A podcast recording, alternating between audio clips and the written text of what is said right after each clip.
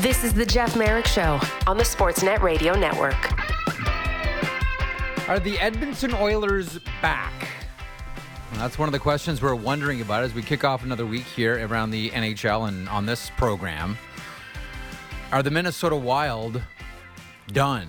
Or are the Minnesota Wild on the verge of doing something significant? Another question we're asking to kick off the week. Uh, what's happening with the New Jersey Devils? Another question we're asking as we kick off the week here on the Merrick program. And is Patrick Kane signing with the Detroit Red Wings as a decision looms and we get down to the short strokes and the days become more narrow and focused? Is that the decision that Patrick Kane is poised to make? Or are teams like the Florida Panthers, Boston Bruins, Dallas Stars, Buffalo Sabres, Toronto Maple Leafs still in the mix? All these things we'll discuss over the next couple of hours with various guests. Uh, most notably Elliotte Friedman, who stops by here in a couple of moments, kicks off pretty much each and every program here and has done so for the past couple of seasons. Uh, Peter Baugh stops by at the bottom of the hour. We'll talk about the Colorado Avalanche. Um, Peter covers the Avs, has for a number of years as well. Dave Randorf stops by to talk to us about the suddenly scary Tampa Bay Lightning. And it's not just because Andrei Vasilevskiy is back, but the suddenly scaring Tampa Bay, scary Tampa Bay Lightning uh, look legitimate once again. Wash, rinse, repeat. Also, Dallas Eakins stops by at the uh, the bottom of hour two. Dallas Eakins, former head coach uh, with the Edmonton Oilers, the Anaheim Ducks, former head coach of the Toronto Marlies, as well, and San Diego Gulls of the American Hockey League. He has signed on to become the general manager and the head coach for Adler Mannheim in the uh, in the German league. Now, there's an interesting backstory to all of this that goes back to Dallas Eakins' days with the uh, the Toronto Maple Leafs when he coached the Marlies. We'll get into that with Elliot here in a couple of moments. One thing I, I can mention to you is uh, Dallas Eakins interviewed with the P W H L, the Professional Women's Hockey League, in the offseason as they were looking for general managers for their six squads. Couldn't come to a deal, but uh, nonetheless, I think the idea of running a team was attractive to uh, Eakins, and I think that's what probably put it over uh, with Adler Mannheim for Dallas Eakins. The fact that he gets to learn a new skill set in perhaps a career path that he now wants to take, not unlike what Barry Trotz did, uh, going from a head coach um, to a general manager of a team. Uh, we have a lot to get to today. Uh, we will talk about the Edmonton Oilers. Um, and, you know, they're six back of a wild card spot right now. You know, I had a conversation with someone over the weekend who said, you know, the saving grace about the Edmonton Oilers, the saving grace for the Edmonton Oilers might be that they play in the Western Conference, not the Eastern Conference. And we've all discussed how many points do you think it's going to take to make it into the playoffs as a wild card team in the West. And the question becomes, now that Edmonton is starting to look like the Edmonton Oilers that we're used to, can they really do this? Uh, that's where we'll start the conversation here with Elliotte Friedman from thirty-two Thoughts and Hockey Night in Canada, who joins me once again. Hello, Friedge. Good afternoon. Uh, so today we have a number of things to go over, and uh, some of them we went over in the podcast we recorded last night that came out this morning. We'll see if we can advance a couple of these stories. But, you know, uh, really quickly, I wanted to to get your thoughts on, on Dallas Eakins, former head coach of the Oilers, former head coach of the Anaheim Ducks, uh, coach of the American League for the San Diego Gulls and the Toronto Marlies. Mm-hmm. And if we can pause there, because Um, he signed on now as general manager and coach of Adler Mannheim. And where you've uh, been. As you'll recall, and, and well, where I've been, uh, yes, it's a wonderful place and a wonderful organization. Unfortunately, you know, a couple of the friends that I made there are no longer with the team. Uh, these things happen. It's been a team that's been scotched by injuries to kick off this season. Um, a number of their key players have been hurt. Um, you know, uh, Tyler Ennis is still hurts right now. I mean, mm. Ennis has a neck injury.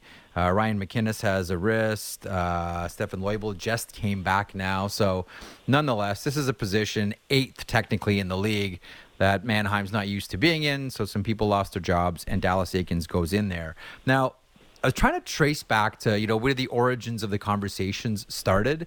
And I think you can take this one back to two thousand eleven, Elliott, when, as you'll recall, the Toronto Maple Leafs signed a developmental deal with Adler Mannheim, where mm. they would send some coaches for training. Some players would go over as well. German players would come back. It was this was very much a Brian Burke thing.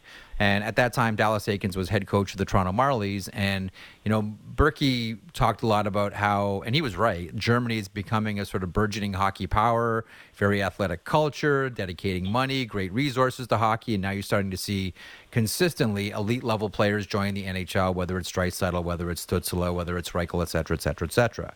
So I think the beginnings of the relationship, which was, you know, finally consummated now with Dallas Eakins going over, probably goes all the way back to twenty eleven. I know that Eakins would have recommended Jamie Cyphers uh, for a job with Adler Mannheim as well mm. for a position there. Like, it sounds very much like the communication has always been open. And if we're going to play snakes and ladders with this one and go back to the beginnings, I think we go back to two thousand eleven with this one, Elliotte. Uh, you you recalled a lot here that I had completely forgotten, if I even ever knew. Like, that's a... You, you did a lot of work this morning on this, Jeff. There's no question about it. I uh, I, I didn't remember. I, there was I was there were some names like Jamie Cyphers. That's a name I haven't heard in a long time. But it's it, it's a good point. I never would have thought any about all this, and I never would have made the connection. Uh, nonetheless, th- this is something. I mean, I mentioned on Twitter that Dallas Eakins had interviewed um, with Stan Kasten uh, for a general manager job with the P W H L, the Professional Women's Hockey League, uh, as they were looking for managers for their six teams, weren't able to come to an, an arrangement. But it sounds to me like very much like we all know Dallas Eakins can coach. Like, that's the given.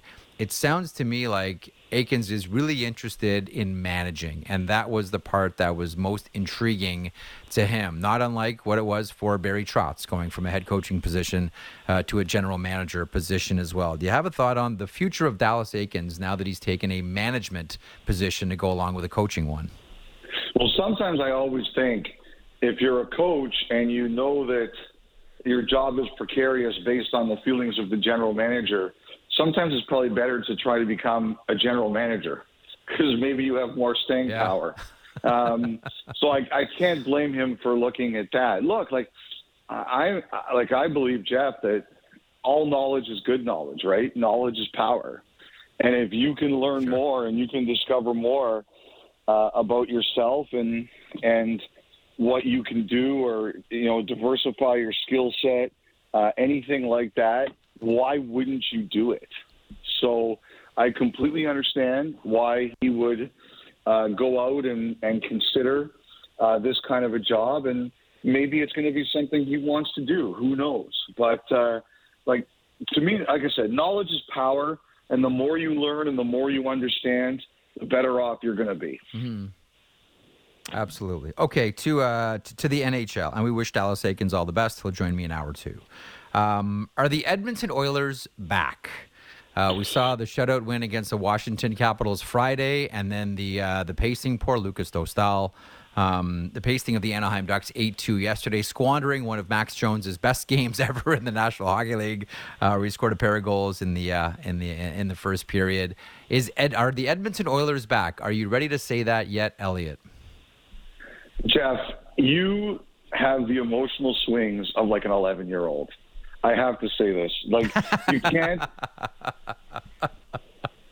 you cannot proclaim the Oilers as being back already. You you can't do it. It's it's amazing. Everybody's kind of caught on about how the bottom of the Western Conference. Like, if you do the math right now, there's going to be like a thirteen-point difference between the eighth seed in the Eastern Conference and the eighth seed in the Western Conference. So they're. They're definitely you definitely can look at it and say, all right, um, because of how weak the bottom of this conference is, we're not done, and we've still got a chance here. You can certainly sell that, and watching the broadcast last night, they were certainly selling that. Um, but still, you know, McDavid's hot. I wonder if it means he's healthy.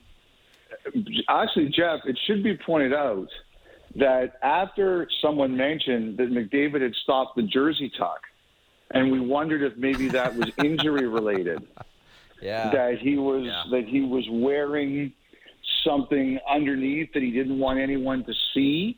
Well, the jersey mm. tuck is back, and not only that, but he jumped something like a hundred places in the weekend on the N H L scoring chart. He went from somewhere in the low hundreds, and I think now he's twelfth again or something like that.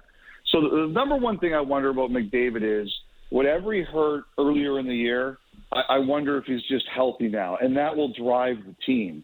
But still, this is a long way from being fixed, a, a long way from being fixed. They've had two good performances back-to-back, but one of the things we've learned about the Oilers this year is just because they have a good win or two in a row, don't feature to proclaim that the struggles are over. You know, and this is going to be another challenging week for the Edmonton Oilers. We talk about the Calgary Flames schedule, you know, ditto for the Oilers uh, as they'll face off tomorrow against the Vegas Golden Knights, and then the Winnipeg Jets, and then the Carolina Hurricanes is next on the board after those two games. So uh, the schedule is uh, anything but kind uh, to Edmonton.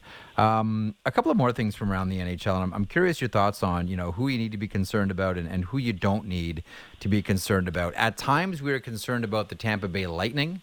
At yeah. times, we were wondering, okay, is this now the fall-off point for Tampa? Uh, the Vasilevskiy injury is going to expose everything for this Tampa team. There's only so many years you can let go of the McDonoughs and the Palats.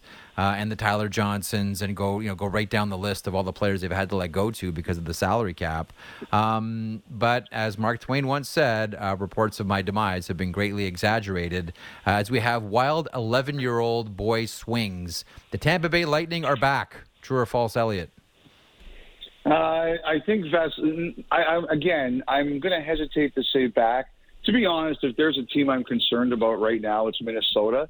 But there's no question that. that Vasilevskiy stabilizes them. I thought Johansson, like, I think he did a good job of holding the fort. It could have been a lot worse. Um, and, you know, Johansson was, like, he played like a guy who is a two-goalie or a three-goalie, like a two three. He gave them yeah. some good nights. He gave them some rough nights. He had some nights where he was both. But he did about as well as you could have and should have expected to do that job. I, I think now, you know, Vasilevskiy, he erases a lot of their worries. We'll see where they go. But if you're asking me who I'm more concerned about, I'm more concerned about Minnesota. That's the team that I look at so, right now, and I'm like, uh-oh, what's going on here? So just so our listeners and viewers know, the, the Minnesota Wild have now lost seven games in a row, oh five and two, and they've lost thirteen of their last sixteen games as well. Um, we saw Patrick Maroon after the loss four to one against Detroit yesterday um, quite openly, you know, share his disgust uh, with the results and with the performances of his team as well. And listen, Bill Guerin, we've talked about before, he does not want to use that fifteen million dollars black hole in their salary cap as a reason for uh, for failure in the regular season or the playoffs. He just refuses to do it. But that is a reality. And knowing how how capped uh, the Minnesota Wild are and knowing how capped everybody is now, it's really, really hard to make a deal to shake up your team, which means... unfortunately, all eyes are on Dean Evason, the coach. I don't think Bill Guerin wants to do it, but then again, we said that about Edmonton. Your thoughts on what Minnie does here? Well, I, I think this. It's. I think the Edmonton comparison is the absolute right one to use because when it was with Edmonton, they didn't want to do it, but they felt they got boxed into a place where they had to do it. So sometimes you get moved into that position. Sometimes you control things in life, and sometimes life controls you. You plan, God laughs. And I think Minnesota is getting into that position right now, Jeff, that I agree with you one hundred percent. I think that Bill Guerin is a big supporter of Dean Evason. I think that he recognizes that not everything that goes wrong there is Evason's fault. Sometimes you just get pushed into a spot where you have no choice. And I think Minnesota is is getting to that spot where something is going to have to give, whether it's a move or a change of some kind. You just worry that they're in the same zone that Edmonton was in, and, you know, you, you've got to do something. And even a guy like Bill Guerin, who likes to push back at things and and say, and, say, and it's not always easy to change his mind because he believes what he believes.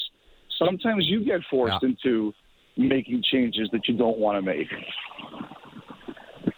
Uh, Minnesota has an interesting week. Uh, the next three games, they face off against Central Division opponents. It is Saint Louis tomorrow, then Nashville. Preds, by the way, have just ripped off five wins in a row. Uh, yeah. See if we can get to Nashville here in this conversation. And then they face off against the Chicago Blackhawks. So three Central Division matchups uh, in a row here for the uh, for the Minnesota Wild. While we're talking about teams you're concerned about, uh, do you have a thought or two on the New Jersey Devils and the Toronto Maple Leafs? Well, New Jersey, look at their record when Hischier and Hughes play. I think they're five one and two mm-hmm. or five two and one. Um, you know, Hughes gets all the attention there for a lot of good reasons. He's he's the sexy offensive player, and he's the guy who can yep. do things on that team that nobody else can do. But watching them on Saturday night and just watching uh, Hischier, he's the linchpin. He's the true linchpin because he does a lot of the work that, that needs to get done to free other people to yeah. do the fun stuff, right? And I just think when yep. he's not there, there's too many people who have to do things that there's too many things he does that have to get covered up for that it either pulls other people out of roles or puts people in roles that they're not one hundred percent good at doing. And it's just a huge loss for them when he's not there uh, because he is the eraser. He, he takes care of things that other people need to take care of. So, like, the other thing, too, is New Jersey. I am really curious to see what they're going to do in goal here. Like, I, I think yeah. that they are I, – I, I think they've been looking around. I think they've, like, just – I don't think there's anything imminent or anything like that, but I think they're looking around and just saying, if we have to do something or we decide we have to do something, what are the options that are available to us? Uh, both goaltenders sub nine hundred uh, save percentage, and it's tough to make the playoffs when that is your reality. What about the Maple Leafs? Yeah. Through all of this, Elliotte, like they're, we know that they're a good team, but a good team is not going to win the Stanley Cup, and that's what the expectations are for the Toronto Maple Leafs. And at times they look like world beaters, and other times they look quite the opposite. What's happening here? Like, we know that Brad Treliving is going to do something with that blue line. Um, but what happens with the Maple Leafs here? Well, you know, as you said, uh, the blue line, uh, in goal. Um, I, I also am beginning to wonder if they think their goaltending is strong enough. Um, you know, I, I believe in Wool's future, uh, but they need results now. And, uh, you know, Samsonov had a rough night against Chicago, or rough afternoon, I guess, against Chicago. Um, yeah. So, I like, I like...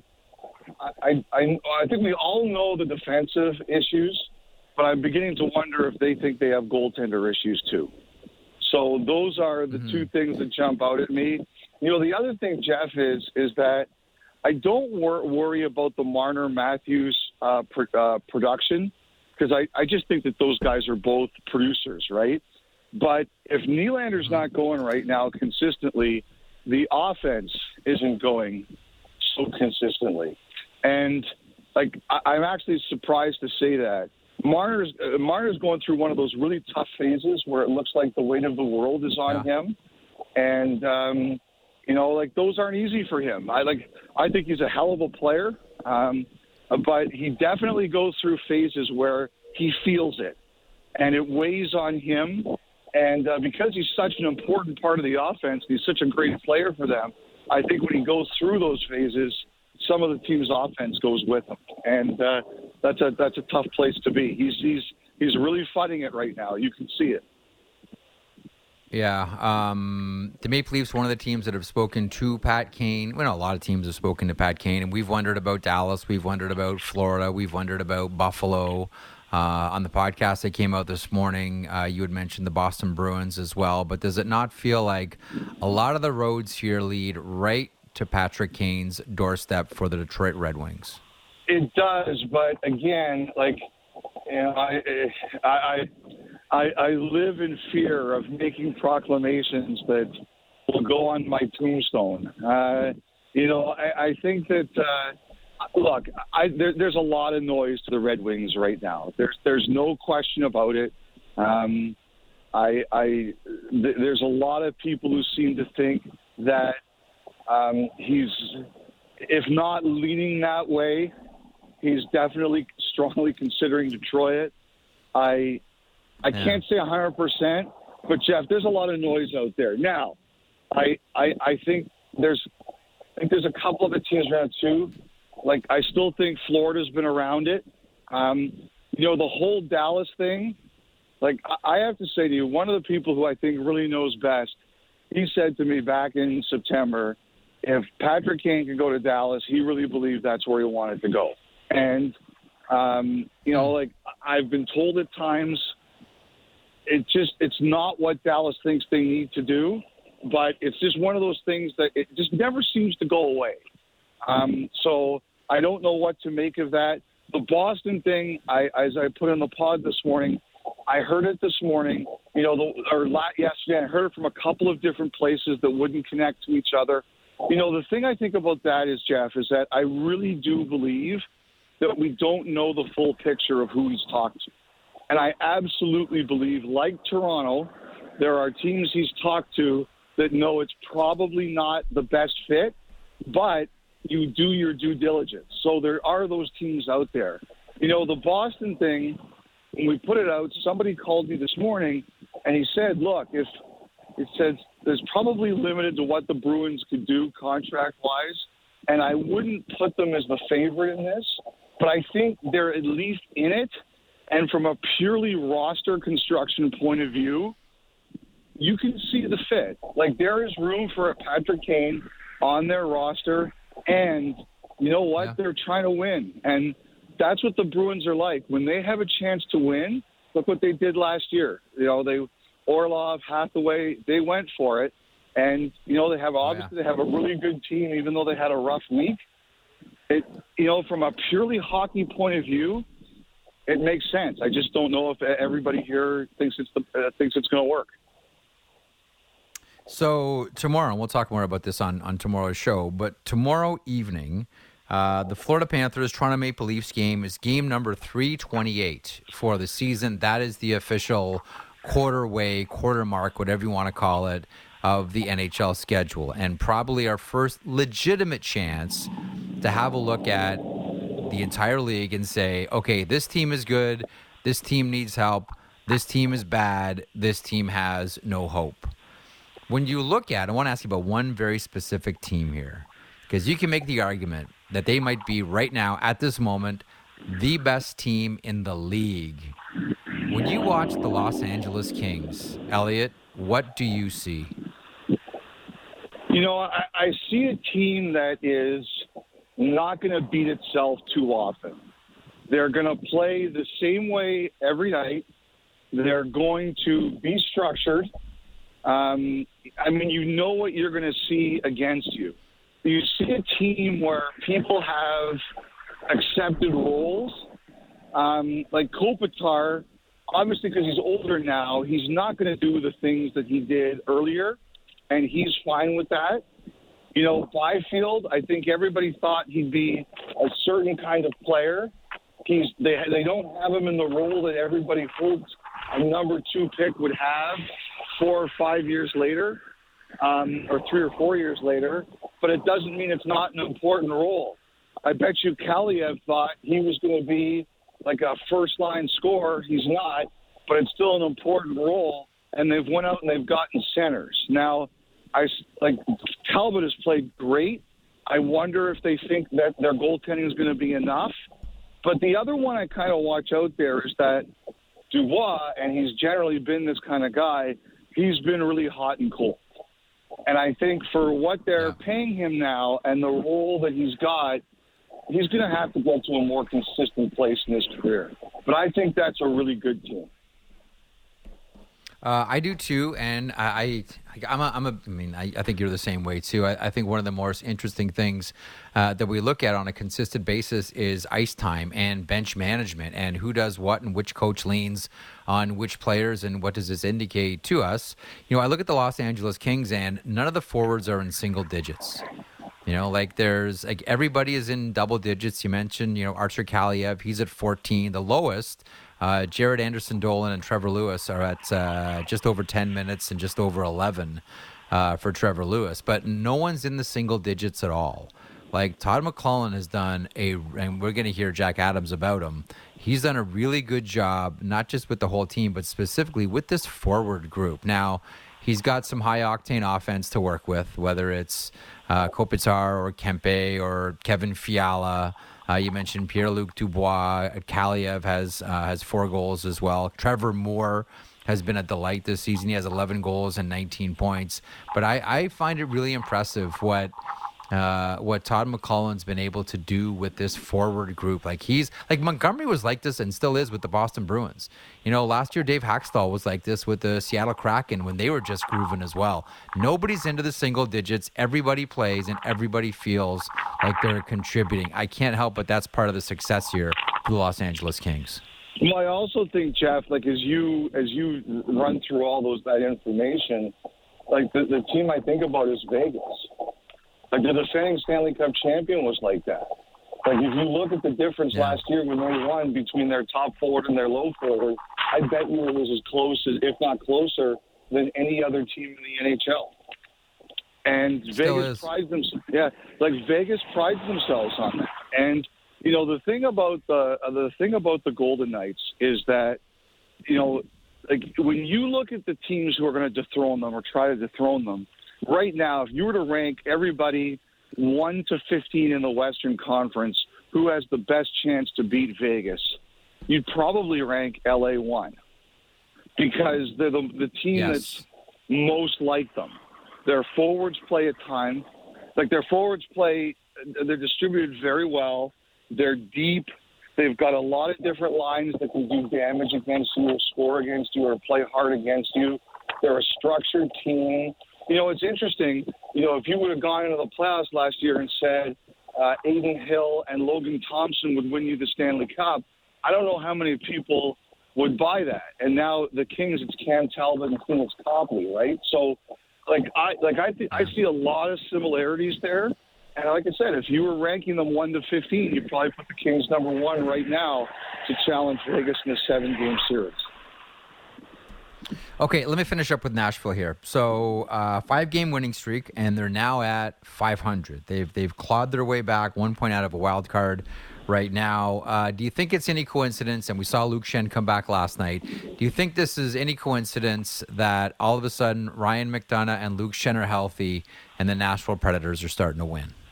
Well, I mean, the one thing I felt tough for last night with Schenn was he didn't play after that one goal, right? He didn't play like the last eight minutes. Yeah. So I was like, tough return uh, for for uh, one of uh, hockey's favorites. But, um, look, I think this.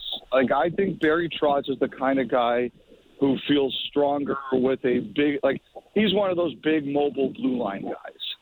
Like, you know, like when he was there, he could throw, like, Weber, Suter over the boards, and life was great. Didn't have to worry about anything else without those two guys out there. And then Yossi came. But, like – and then they, of course they had then they had Ekholm. Like he's like he's going to try to build his defense in that image, and I I just think that um, the the bigger, the stronger, the more mobile he can have a team. Like when you have to when you have Fabro, who unfortunately isn't playing a ton, or or and Carrier in there, they're just not as they're not like that. They're, they're just not the same group, and. Like, that Nashville team has had some wild swings. They they beat the Rangers in New York right before the Rangers went on their tear. That was one of the Rangers' worst games in the year. You know, about a, a week or two ago, they were down to thirtieth or thirty-first in the league, the Predators. And now, as you said, they've won five in a row. So I think they're just one of these teams that has, has wild swings and not as consistent as they'd like to be yet. And that's typical of a team that's mm-hmm. – figuring out its way and doing a new identity. I, I do think that um, uh, Trotz is going to continue to try to mold his blue line in his old image or the Vegas image. Can I ask you a question? Are are, are they rebuilding? No. Like, how do you re- describe what's happening in Nashville? You're not rebuilding if you're signing guys like Ryan O'Reilly and Luke Schenn and stuff like that. There, that's the on-the-fly retool. Yes, and more room for the Juuso Parsons uh, of the world. Okay, and, uh, and, and your buddy Enjoy Evangelista, your afternoon. Your buddy Evangelista, who was Luke, second in rookie scoring last week.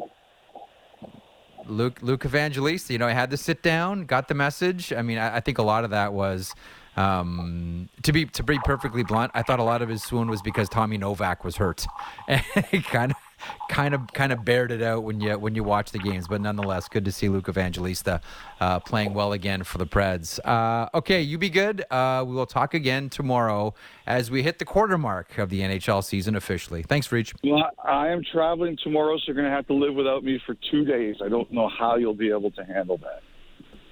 Uh, it'll be a breath of fresh air. There'll be oxygen for everyone. It'll be good. It'll be nice. It'll be lovely. Uh, you be well. We'll talk again in a couple of days.